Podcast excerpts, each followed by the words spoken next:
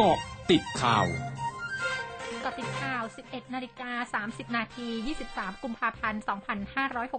2565 นายอนุทิน ชาญวีรกูล รองนายกรัฐมนตรี และรัฐมนตรีว่าการกระทรวงสาธารณสุข ขอบคุณกลุ่มอาสาเส้นได้ที่ช่วยเหลืองานของกระทรวงสาธารณสุข พร้อมยืนยันโรงพยาบาลมีความพร้อม และเตียงไม่ได้ขาดแคลน โดยเฉพาะในส่วนของภูมิภาค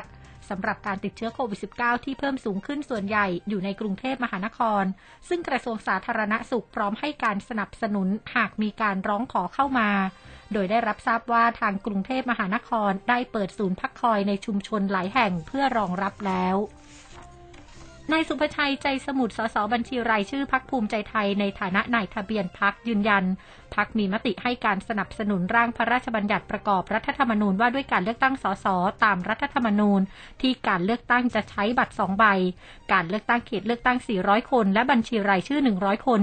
ซึ่งพักภูมิใจไทยจะไม่ดำเนินการใด ๆ ที่จะมีการย้อนกลับไปใช้กติกาแบบเดิม หรือแบบบัตรใบเดียว ซึ่งไม่สอดคล้องกับรัฐธรรมนูญฉบับปัจจุบัน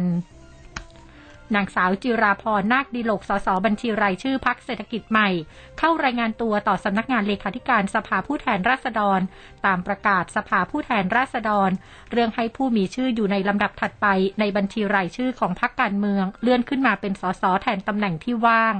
โดยนางสาวจิราพรได้รับการเลื่อนขึ้นมาเป็นสสแทนนายมิ่งขวัญแสงสุวรรณที่ประกาศลาออกกลางที่ประชุมสภาเมื่อวันที่ 17 กุมภาพันธ์ จากนั้นนางสาวจิราพรได้เข้าร่วมประชุมสภาและกล่าวคำปฏิญาณตนในที่ประชุมสภาก่อนเข้าปฏิบัติหน้าที่เทศบาลนครภูเก็ตแจ้งปิดสถานธนานุบาล เทศบาลนครภูเก็ต ตั้งแต่วันนี้ถึง 4 มีนาคมนี้เป็นเวลา 10 วัน เพื่อทำความสะอาดภายในอาคาร ทั้งนี้เพื่อเป็นการป้องกันและควบคุมการแพร่ระบาดของเชื้อโควิด -19 และสร้างความมั่นใจให้กับผู้มาใช้บริการ โดยจะเปิดทำการตามปกติในวันที่ 7 มีนาคมนี้เกิดเหตุคนร้ายลอบวางระเบิดบริเวณถนนทางพาดรถไฟห่างจากสอพอตาเซจังหวัดยะลาราว 2 กิโลเมตร เมื่อช่วงเช้าที่ผ่านมา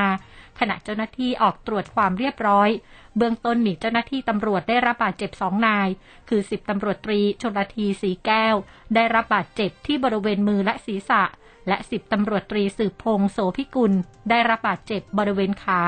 นำตัวส่งโรงพยาบาลศูนย์ยะลาแล้ว ช่วงหน้าคืบหน้าข่าวอาเซียนค่ะร้อยจุดห้าคืบหน้าอาเซียน นายกรัฐมนตรีเกาหลีใต้เรียกร้องวันนี้ โดยขอให้ประชาชนอย่าตื่นตระหนกเกี่ยวกับจำนวนผู้ติดเชื้อไวรัสโควิด -19 รายใหม่ ที่พุ่งทะลุ 170,000 รายเป็นครั้งแรก แต่จำนวนผู้ติดเชื้อที่มีอาการป่วยหนัก และอัตราการเสียชีวิตยังอยู่ในระดับที่สามารถบริหารจัดการได้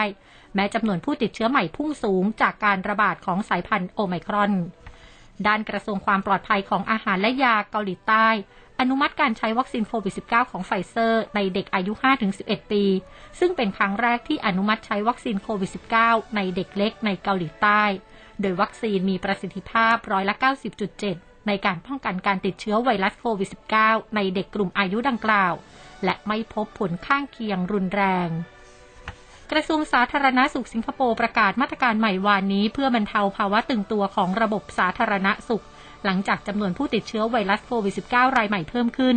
โดยคลินิกบริการของสาธารณสุขจะขยายชั่วโมงเปิดทำการ ขณะที่ศูนย์ตรวจโควิด -19 ที่ตรวจทั้ง PCR และ ART จะให้บริการทัวรเวชกรรมสำหรับผู้ป่วยโควิด -19 ทั้งหมดคือเกาะติดข่าวในช่วงนี้ภัยดัญญางานสถินรายงานค่ะ